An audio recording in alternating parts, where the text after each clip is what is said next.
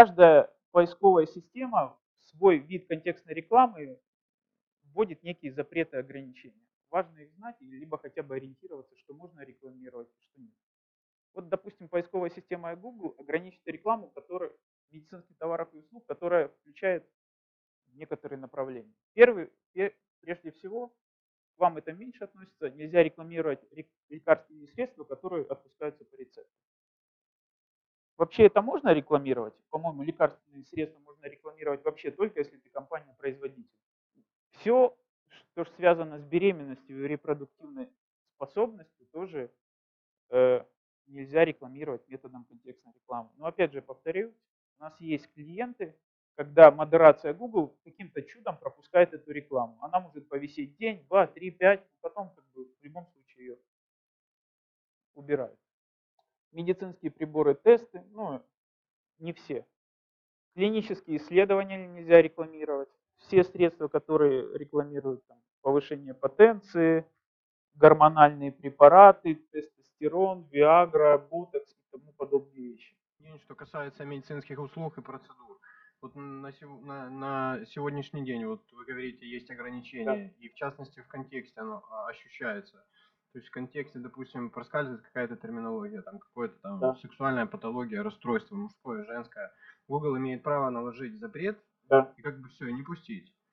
Какие действия могут быть? Поменяли контекст, да? Ну, на странице. Попробовали еще раз зайти. Mm-hmm. Ну, так можно биться до бесконечности, да?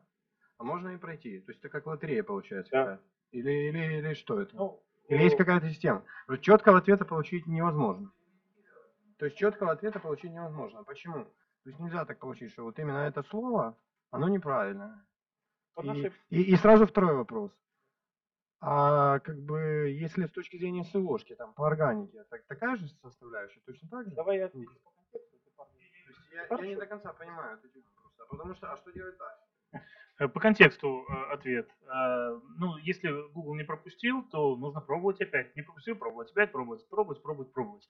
Именно поэтому нужно работать с агентствами, которые являются сертифицированными партнерами Google, у которых есть собственный, как собственный у нас, есть персональный менеджер, который сидит в Польше, который знает нас по имени наших сотрудников, мы его знаем, и мы ему передаем привет и желаем здоровья его бабушке.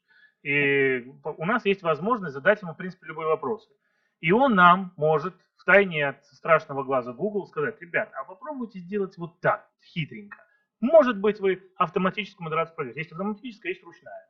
Автоматическую можно проскочить. Ручную практически невозможно. То есть, ну, ручную нет, а на автоматическую, ну, это там 6-7 дней повисеть. А можно и неделю, а можно и две, а можно и месяц, пока не пройдет ручная модерация. Это первый вариант.